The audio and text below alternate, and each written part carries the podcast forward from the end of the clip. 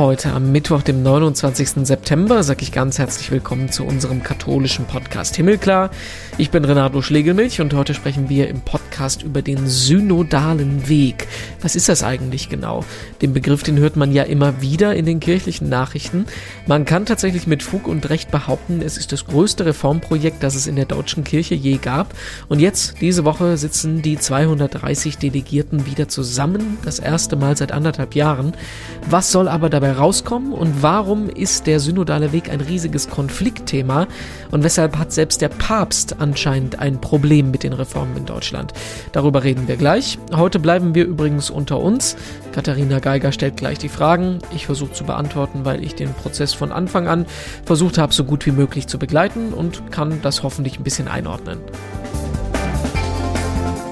Vorher gucken wir aber noch in die Schlagzeilen. Was hat sich getan in der katholischen Welt? Und natürlich ist da die größte Knallermeldung aus Köln. Am Freitag gab es endlich die lange erwartete Entscheidung zu Kardinal Wölki. Obwohl so richtig wieder dann doch nicht. Der Papst schickt ihn in eine Auszeit. So wird das von Rom und von Köln bezeichnet in der der Erzbischof dann ein halbes Jahr lang sein Amt ruhen lassen soll und bis dahin auch keine endgültige Entscheidung getroffen wird. In der Zwischenzeit übernimmt Weihbischof Rolf Steinhäuser die Amtsgeschäfte, der nicht von Wölki, sondern direkt vom Papst auf diesen Posten gesetzt wurde.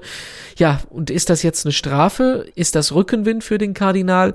Das kommt ganz drauf an, wen man da tatsächlich zu fragt, denn wirklich entschieden ist die Zukunft des Erzbischofs noch nicht, egal wie das jetzt von verschiedenen Seiten dargestellt wird. Was man sagen kann, die beiden Weihbischöfe Puff und Schwaderlapp, die werden ihre Arbeit wieder aufnehmen. Weihbischof Schwaderlapp wird allerdings ein Jahr lang erstmal nach Kenia gehen, bevor er in Köln weiterarbeiten will. Dann hat Deutschland gewählt, ihr hoffentlich auch. So wirklich wissen, wer die Regierung übernimmt, das tun wir aber allerdings jetzt auch noch nicht. Klar ist aber zu sagen, wie die religiösen Menschen abgestimmt haben. Die evangelischen Christen haben mehrheitlich für die SPD, die Katholiken eher für die CDU gestimmt. Und Olaf Scholz als SPD-Kanzlerkandidat hat angekündigt, wenn er den Regierungsauftrag tatsächlich bekommt, und das ist ja jetzt eher wahrscheinlich als unwahrscheinlich, dann wird er den Amtseid nicht beenden mit So wahr mir Gott helfe. Er war vor vielen Jahren aus der evangelischen Kirche ausgetreten und sagt, er hat das auch bei seinen sonstigen Vereidigungen nicht gemacht. Und er wäre damit nach Gerhard Schröder der zweite Kanzler ohne Gotteszusatz im Amtseid. Und wir sprechen auch noch über den Chef der Bischofskonferenz, Georg Betzing aus Limburg. Der hat am Montagabend eine ziemlich deutliche, bewegende Rede in Berlin gehalten, in der er davon spricht, dass die Kirche vor einer Zeitenwende steht. Die Krise sei eine Disruption für unseren Alltag gewesen. Von allen Seiten wird hinterfragt, ob es Kirche überhaupt noch braucht. Und so langsam aber sicher muss die Kirche auch selber sich bewusst werden, dass sie an Relevanz in der Gesellschaft verliert. Deutliche Worte waren das, die hoffentlich angekommen sind im Publikum saßen die Spitzen der deutschen Kirche und Politik. Bundeskanzlerin Merkel war auch dabei. Diese Woche steht die nächste Synodalversammlung in Frankfurt an. Ein entscheidender Schritt. Die Texte, die bislang von den Foren verfasst wurden, ähm, werden jetzt im Plenum besprochen und Renato Schlegelmilch ist dabei. Ab morgen. Zuletzt gab es deutliche Misstöne gegen einzelne Texte und auch den Reformprozess allgemein. Im Zentrum der Kritik stand dann besonders der Grundtext vom Forum zu Macht- und Gewaltenteilung in der Kirche. Einige Synodale, darunter auch Bischöfe, werfen diesem mangelndes theologisches Niveau, den Versuch einer Demokratisierung der Kirche nach staatlichem Vorbild und auch eine Aushöhlung des Bischofsamtes vor. Der Text war dann auch Thema bei der Herbstvollversammlung beispielsweise. Renato, was ist die Synodalversammlung ab morgen in Frankfurt überhaupt? Äh, da kannst du ganz von vorne anfangen. Also erstmal das Wort klären, was ist überhaupt eine Synode, was bedeutet synodal? Ähm, das kommt aus dem Griechischen, ich krieg's nicht ganz zusammen, ich glaube Synodos heißt das, also einen gemeinsamen Weg gehen. Und es wäre ja einfach zu sagen, das ist das Parlament der Kirche. Ähm, das stimmt so halb, aber auch nicht so ganz. Also ja, da kommen verschiedene Menschen zusammen, die ähm, unterschiedliche Meinungen haben und versuchen, einen gemeinsamen Weg zu finden. Der Unterschied von der Kirche zur Politik ist halt, dass äh, das ein spiritueller Prozess sein soll. Und das ist auch so ziemlich der ganz, ganz große Konflikt dahinter steht. Also die ähm, Kritiker sagen, das ist eine Pro- und Kontra-Veranstaltung. Die Liberalen haben die Position, die die Konservativen haben die Position und dann wird äh, versucht, Mehrheiten zu finden. Aber in der Kirche sollte das eben so laufen, dass da viel gebetet wird im eigentlichen Sinne von der Synode, dass man sich zuhört, dass man versucht halt äh, auf einer spirituellen Ebene sich theologisch ausgedrückt vom Heiligen Geist leiten zu lassen, um einen gemeinsamen Weg zu finden. Und das ist so ziemlich ähm, die Grundkritik an der ganzen Veranstaltung, was zum Beispiel letztes Jahr auch schon mal Papst Franziskus fast mit diesen Worten gesagt hat. Der synodale Weg war ja dann immer so das Bild des Neuen, eines Aufbruchs. Was ist denn daran neu? Ähm, das hat, sowas hat es in Deutschland in der Kirche eigentlich noch nie gegeben, weil, ähm, wie gesagt, eigentlich eine klassische Synode, also dieses gemeinsam gehen Menschen in der Kirche einen Weg und versuchen, einen Kompromiss zu finden, das gab es schon öfters. Zum Beispiel in den 70ern gab es in Deutschland die Würzburger Synode, die übrigens damals schon in den 70ern viele Ideen beschlossen hat, die jetzt auch im Gespräch stehen. So Ideen wie Frauendiakonat. Damals, in den 70ern, haben die deutschen Bischöfe schon beschlossen, wir wollen das haben.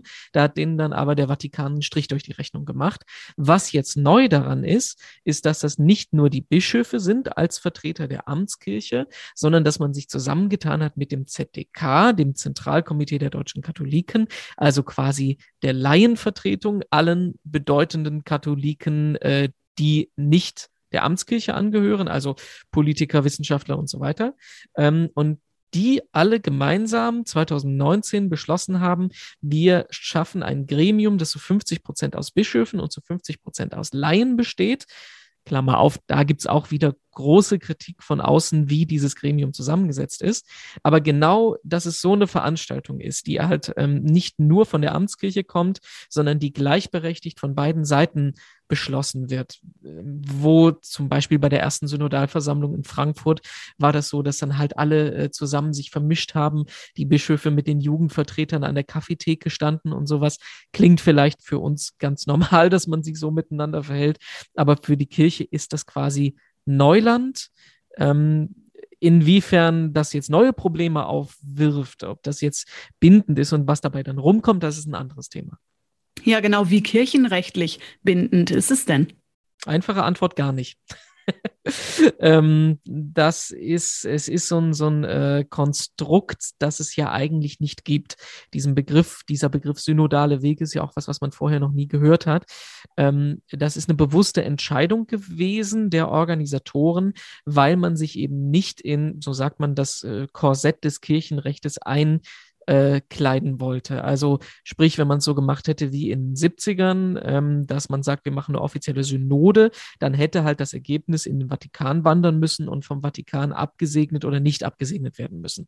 Jetzt, da das halt so ein wabbeliges Konstrukt ist, kirchenrechtlich, gibt es da eigentlich gar keine Vorgaben für das, was daraus passieren soll. Ähm, das ist aber auch der große Nachteil daran, denn wenn wir ganz ehrlich sind, da kann besprochen werden, was will. Es muss niemand umsetzen ähm, man ist an nichts gebunden. Ich mhm. vermute mal, das hatten sich die Organisatoren im Vorhinein auch ein bisschen anders vorgestellt, weil es nämlich im Vorhinein schon ein bisschen Stunk mit dem Vatikan gegeben hat. Der Papst hat einen Brief nach Deutschland geschrieben im Sommer 2019, wo er auf der einen Seite gesagt hat, ja, toll, dass ihr euch reformieren wollt, aber bitte bleibt katholisch, behaltet den Glauben, behaltet Jesus Christus und den Heiligen Geist im Mittelpunkt. Und in einem anderen Dokument, was aus dem Vatikan gekommen ist, was dann ein bisschen mehr Fleisch hatte, stand dann da quasi schwarz auf weiß drin, ja Leute, ihr könnt verabschieden, was ihr wollt.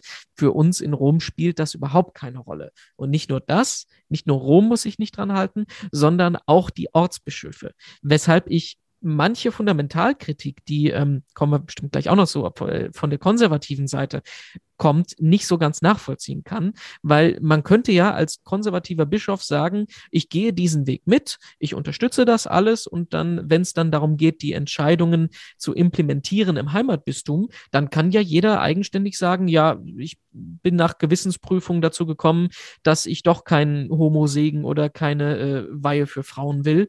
Ähm, das, es gibt halt nichts, was diese Entscheidungen, ob die nun getroffen werden oder nicht, dann tatsächlich auf der Ortsebene durchdrücken könnte.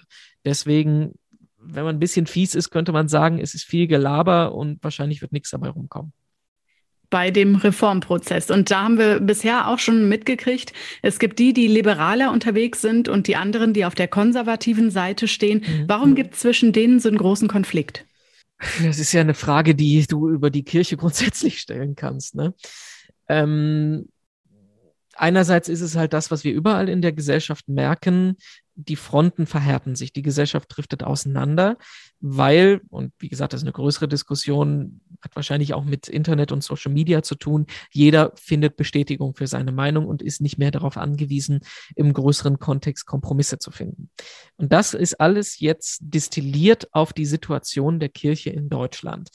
Ähm, der Hintergrund ist ja der, dass das Ganze entstanden ist aus ähm, dem Missbrauchsskandal und äh, der MHG-Studie, die Ende 2018 festgestellt hat, dass es 3766 Missbrauchsfälle in Deutschland gab und die Kirche gesagt hat, wir müssen irgendwas ändern was ja vollkommen verständlich ist. Also ich glaube, das hat auch ein bisschen mit dem Schwung und diesem Schock dieser Situation zu tun gehabt, dass alle gesagt haben, wir müssen an einem Strang ziehen, wir müssen was ändern.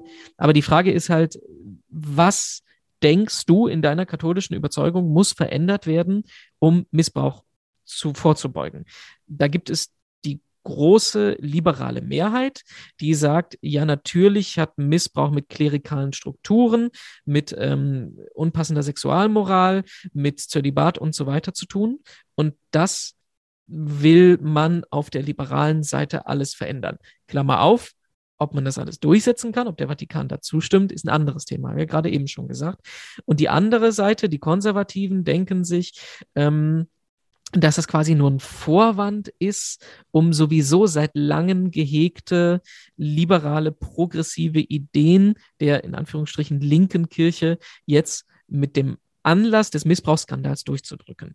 Ich habe es ja gerade eben schon gesagt, in den 70ern hat die deutsche Kirche schon beschlossen, wir wollen Frauendiakonat, wir wollen liberaleres System haben. Und das ist was, das seit den letzten Jahrzehnten quasi konstant von zum Beispiel dem ZTK als Laienverband gesagt wird. Das ZTK sagt auch ganz deutlich äh, in ihren Grundlinien, äh, irgendwo steht das drin, seit drei, vier Jahren, dass sie für Frauenweihe sind. Und da werfen dann halt eben die Konservativen vor, es geht euch nicht darum, äh, den Missbrauch zu verhindern, sondern ihr wollt das als Anlass nehmen, sowieso eure Themen durchzudrücken. Und ähm, ich kann mich ehrlich gesagt auch nicht so ganz davon wegmachen, dass da was dran ist. Denn zum Beispiel, es hat ein Jahr gedauert, bis das erste Mal bei einer Veranstaltung des synodalen Weges selbst Missbrauchsbetroffene zu Wort gekommen sind. Also das scheint tatsächlich bei den Organisatoren nicht so groß im Fokus zu stehen. Ist es denn realistisch, die Frauenweihe, hast du gerade schon genannt, oder mhm. die Segnung von homosexuellen Paaren oder gar deren Eheschließung beispielsweise durchzusetzen, wie sich das viele wünschen? Auch da kann man ganz einfach, wenn man es mit einem Wort sagen will, nein. Denn da bist du wieder in der Situation, wo du sagen kannst, Deutschland ist keine Nationalkirche. Eine Nationalkirche gab es in England mit den Anglikanern, als Heinrich Achte gesagt hat, ich will äh, Ehescheidungen möglich machen und hat sich quasi von Rom getrennt und seine eigene Kirche gegründet. Das ist bei uns nicht so. Deutschland ist Teil der Weltkirche, wo der Papst im Vatikan Chef ist. Und da kann niemand auf eigene Faust sagen, wir wollen diese Sachen, die natürlich verständlich und in gewissem Sinne angebracht sind, wir wollen diese Sachen selber durchdrücken. Aber, jetzt kommt das große Aber, die progressive Speerspitze vom synodalen Weg sagt, ja, wir müssen es aber trotzdem versuchen. Und ähm, deswegen versuchen da einige diese Texte, die jetzt äh, formuliert wurden und die äh, jetzt nicht diese Woche abgestimmt, aber die vorgetragen und debattiert werden, diese Texte in diesen Texten tatsächlich sowas zu fordern. Also zum Beispiel im, ich weiß nicht, in welchem Papier es, ich glaube im Sexualpapier, das müsste Forum 4 sein, ist tatsächlich die Forderung drin, es braucht einen Segen der Kirche für gleichgeschlechtliche Paare. Und die Idee dahinter ist, die man auch respektieren sollte. Die Idee dahinter ist, dass Deutschland quasi die Speerspitze bildet und ein Dokument hat, wo schwarz auf weiß drin steht, die katholische Kirche in Deutschland, Amtskirche und Laien wollen das und fordern das. Und da hofft man, dass man dadurch Druck auf den Vatikan ausüben kann, um ähm, diese Entscheidungen wirklich herbeizubringen. Das haben mir wirklich mehrere Synodale selber so gesagt. Also man will von progressiver Seite versuchen, nicht einen Kompromiss zu finden. Ob der sinnvoll ist oder nicht, ist eine andere Frage, aber man will nicht versuchen, einen Kompromiss zu finden, sondern ein möglichst deutliches Votum für diese progressiven Ziele, um halt das durchzudrücken. Und ich glaube, das ist jetzt auch ein bisschen Vermutung von mir, aber es gibt die Anzeichen, dass einige von den Progressiven tatsächlich sagen, okay, wenn der Vatikan da nicht mitgeht, dann muss Deutschland das halt selber machen im Konflikt äh, mit dem Vatikan und dann quasi, also das Schreckgespenst, was von den Konservativen immer in den Raum geworfen wird, ist ein Schisma, also die Trennung von Rom, eine Gründung einer eigenen deutschen Kirche, die halt andere progressive Ziele hat. Dazu wird es nicht kommen, aber es gibt halt die Stimmen, die sagen, das ist so wichtig, wir müssen was ändern und das ist der beste und einzige Weg, das zu ändern, ähm, dass die tatsächlich unter Umständen in offenen Konflikt mit dem Vatikan gehen würden. Und welche Argumente kommen von den Konservativen? Ist da was dran? Das große Argument ist halt das Schisma. Ne? Also, dass man sagt, alles, was nicht der katholischen Lehre entspricht, kann nicht umgesetzt werden. Mhm. Auch da glaube ich, ähm, dass es eigentlich einen Mittelweg geben muss. Also, was ich, was ich denke, können wir vielleicht gleich noch dahin kommen. Aber ich denke, ähm, von konservativer Seite immer mit dieser Keule Schisma zu kommen und sagen, wir können eh nichts abändern, finde ich auch nicht hilfreich. Ähm, die sagen halt, also die, das Gegenargument ist, wir müssen uns halt nur auf die katholische Lehre besinnen. Wir müssen, äh, meinetwegen, äh, bei Bischof Schwaderlapp äh, hat das zum Beispiel äh, im Januar 2020 in Frankfurt gesagt, wenn wir das halt nur wirklich ernst nehmen und wenn wir keusch leben und wenn wir an uns das halten, was im Katechismus und in den anderen Dokumenten drinsteht, dann wird es auch keine Missbrauchsproblematik mehr geben würde ich ein bisschen bezweifeln. Also wie gesagt, ich glaube, die Wahrheit wird eher in der Mitte so sein. Du kennst ja viele Leute, bist viel unterwegs. Wie denkt man denn im Ausland darüber? Also viele sagen da, Deutschland will das Schisma. Da habe ich tatsächlich mit vielen drüber gesprochen, ob es jetzt im Vatikan ist, in Amerika, in England, sonst wo. Es ist tatsächlich so ein Schreckgespenst für viele tatsächlich. Das Klischee ist so ein bisschen Deutschland, die linksgrün versifften, die eh äh, die katholische Kirche über die katholische Lehre über Bord werfen wollen. Die machen jetzt ihr eigenes Ding, machen das böswillig und ähm, wollen den Bruch mit Rom haben. Ähm, die Wahrheit ist natürlich auch da in gewissem Sinne Mittelweg. Ne? Ich habe ja gerade erklärt, dass es diese einigen Stimmen gibt, die sagen, wir müssen progressiv vorangehen, selbst wenn es dazu führt, dass es einen Konflikt mit Rom geben wird. Die Leute, die sich aber wirklich damit auskennen, die Leute, die zum Beispiel im Vatikan mit dem Thema wirklich inhaltlich sich auseinandersetzen, die wissen, dass das halt nur eine kleine Minderheit ist, was natürlich ja bei jedem demokratischen Prozess legitim ist, dass es äh, extreme Meinungen zur rechten wie zur linken Seite gibt. Aber die, sagen wir mal, die Scharfmacher, die konservativen Scharfmacher, die es in der Kirche, im Vatikan und international gibt, die blenden das natürlich aus. Die hören das, was sie hören wollen. Die hören, äh, Deutschland äh, will die katholische Lehre abschaffen und versuchen das quasi für ihre Zwecke zu nutzen, um irgendwie ein bisschen Panik herbeizuführen und ein bisschen Stimmung gegen Deutschland zu machen. Aber mir haben wirklich Leute in Entscheidungspositionen gesagt, macht euch keine Sorgen. Wir wissen, was wirklich abgeht. Ob sie das toll finden, ist nochmal eine andere Frage. Aber äh, wir wissen, dass ihr jetzt nicht böswillig dabei seid, äh, an der katholischen Lehre zu sägen.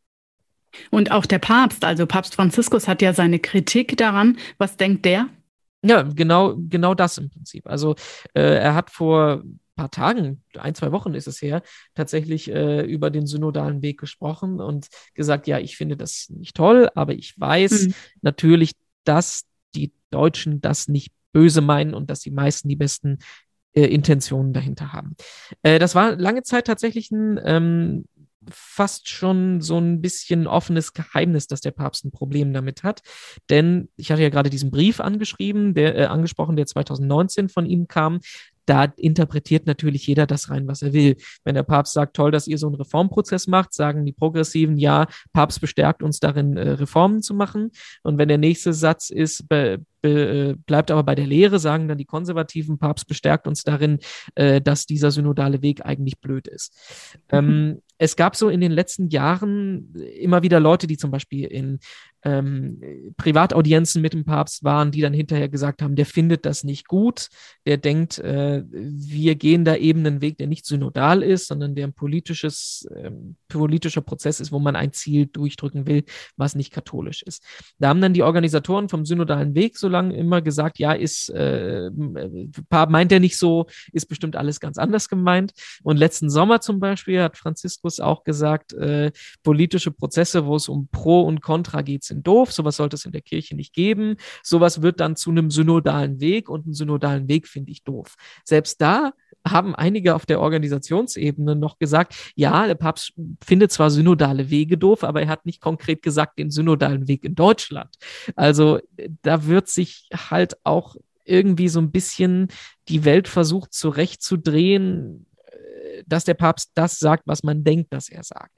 Aber inzwischen ist er tatsächlich so deutlich und auch mit dem Zusammenhang der des weltweiten synodalen Prozesses, der auch jetzt beginnen wird, der vom Vatikan ausgesteuert ist und fast so eine Konkurrenzveranstaltung ist, sind jetzt die Äußerungen so deutlich, dass man nicht mehr davon ausgehen kann, dass der Papst kein Problem mit dem deutschen Prozess hat.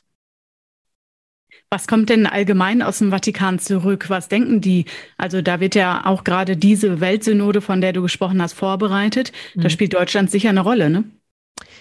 Ja, ich, mein Eindruck ist so ein bisschen so ein Zwischending aus Neugier und Furcht. Also ähm, diese Weltsynode bedeutet, dass in den kommenden zwei Jahren alle Katholiken auf der Welt in allen Bistümern quasi sich an so einem synodalen Prozess im eigentlichen katholischen vatikanischen Sinn beteiligen sollen. Ne? Also alle auf der Welt sollen ähm, ihre Meinung einbringen, was sollte sich an der Kirche verändern, aber halt eben auf so einer spirituellen Ebene von den Kirchen, vom Vatikan, von den Bistümern, von den Bischöfen organisiert. Und das ist für den Vatikan genau das Problem. Denn es gibt zum Beispiel ja auch in anderen Ländern im Moment solche Bestrebungen. Irland ist zum Beispiel gerade dabei, so einen synodalen Prozess auf Landesebene vorzubereiten. Bloß da ist halt der Unterschied, dass das komplett von der Bischofskonferenz organisiert wird.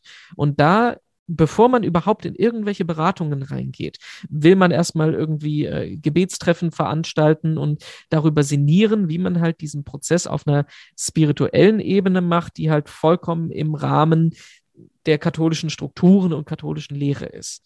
Und das ist halt das Ding, wo man ein bisschen vor Deutschland Angst hat, dass es halt in Deutschland nicht so ist und die Furcht hat, da wird uns irgendwas übergestülpt von den Leuten, die noch nicht mal Kleriker sind, in Anführungsstrichen, äh, die dann quasi gegen den Willen der Amtskirche eine Entscheidung treffen. Das mhm. ist die Angstseite, aber auf der anderen Seite die Neugier ist auch da, weil halt Deutschland die ersten sind, die so einen Prozess starten. Und ich glaube, so ein bisschen was abgucken davon oder zumindest Fehler vermeiden, die man denkt, die in Deutschland passieren, das spielt, glaube ich, auch eine Rolle. Was können wir uns dann vom synodalen Weg erhoffen? Was wird am Ende bei rauskommen? Ich bin da ehrlich gesagt ziemlich pessimistisch im Moment. Also du kannst dir ja selber die Frage stellen, nach alledem, was ich jetzt erzählt habe, was kann da überhaupt bei rauskommen? Also die Optionen sind ja drei Möglichkeiten. Entweder setzen sich die Progressiven durch und es gibt äh, Entscheidungen, wie das halt eben ähm, ähm, es zu Segen für Homosexuelle kommen soll. Und dann fährt man aber vorm Vatikan in der Wand. Das Gegenbeispiel ist, die Konservativen setzen sich durch, was nicht passieren wird, da die Konservativen in einer Minderheit sind. Ähm, und dann ändert sich quasi überhaupt nichts. Und ich kann mir nicht vorstellen, dass es zu einem Kompromiss kommen wird zwischen beiden Seiten, der mehrheitsfähig ist, der halt wirklich Sachen verändert. Und das finde ich halt das Fatale an diesem Prozess, denn die Grundidee dahinter, die ist ja wirklich angebracht und auch nötig. Man muss was verändern an einem System, das wirklich so massenhaft zu sexuellem Missbrauch führt, äh, dass das zu quasi unserem Unique Selling Point als Kirche, zu unserer Kernkompetenz irgendwie gehört. Und das Einzige, also ich kann mir halt nur vorstellen, dass es einen mehrheitsfähigen Kompromiss gibt, wenn das halt irgendwas Schwammiges ist, was halt sich für alle gut anhört, also dass man nicht wirklich Entscheidungen trifft, sondern sagt, wir wollen uns in die Richtung bewegen, wir wollen gucken, dass wir da einen gemeinsamen Weg hingehen, aber was dann halt im Endeffekt dann auch wieder verpuffen wird. Also ähm, es gibt, ich, ich finde, ähm, es gibt gute Ideen die äh, da vorgekommen sind, äh, zum Beispiel bei der ersten Synodalversammlung in Frankfurt. Was ich immer rausgreife, ist zum Beispiel so eine Idee, Priester sollen in WGs mit normalen Gemeindemitgliedern leben. Was ja auch schon dazu führen würde, dass man irgendwas gegen den Klerikalismus unternimmt, weil es halt gar nicht dazu kommt, dass es halt zu so einer hervorgehobenen Stellung kommt oder dass man in Übung ist, sich mit normalen Menschen auseinanderzusetzen. Solche Ideen finde ich gut. Aber ich glaube nicht, dass das in dem Klima, wo es halt wirklich richtig verhärtet ist, zwei Seiten gegeneinander, was ja genau der Papst vorwirft, dass es da wirklich im synodalen Sinne, im wirklich geistigen, wir hören uns gegenseitig zu Sinne, einen Kompromiss geben kann, der wirklich so Ergebnisse bringt, dass sich irgendwas verändert.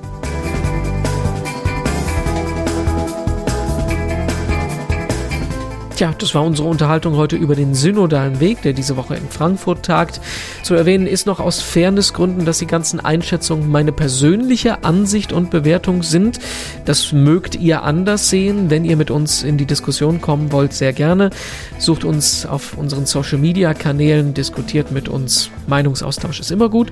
Schaut auch nach auf unserer Homepage himmelklar.de. Da haben wir schon mit einigen Verantwortlichen vom synodalen Weg gesprochen und auch mit Teilnehmern.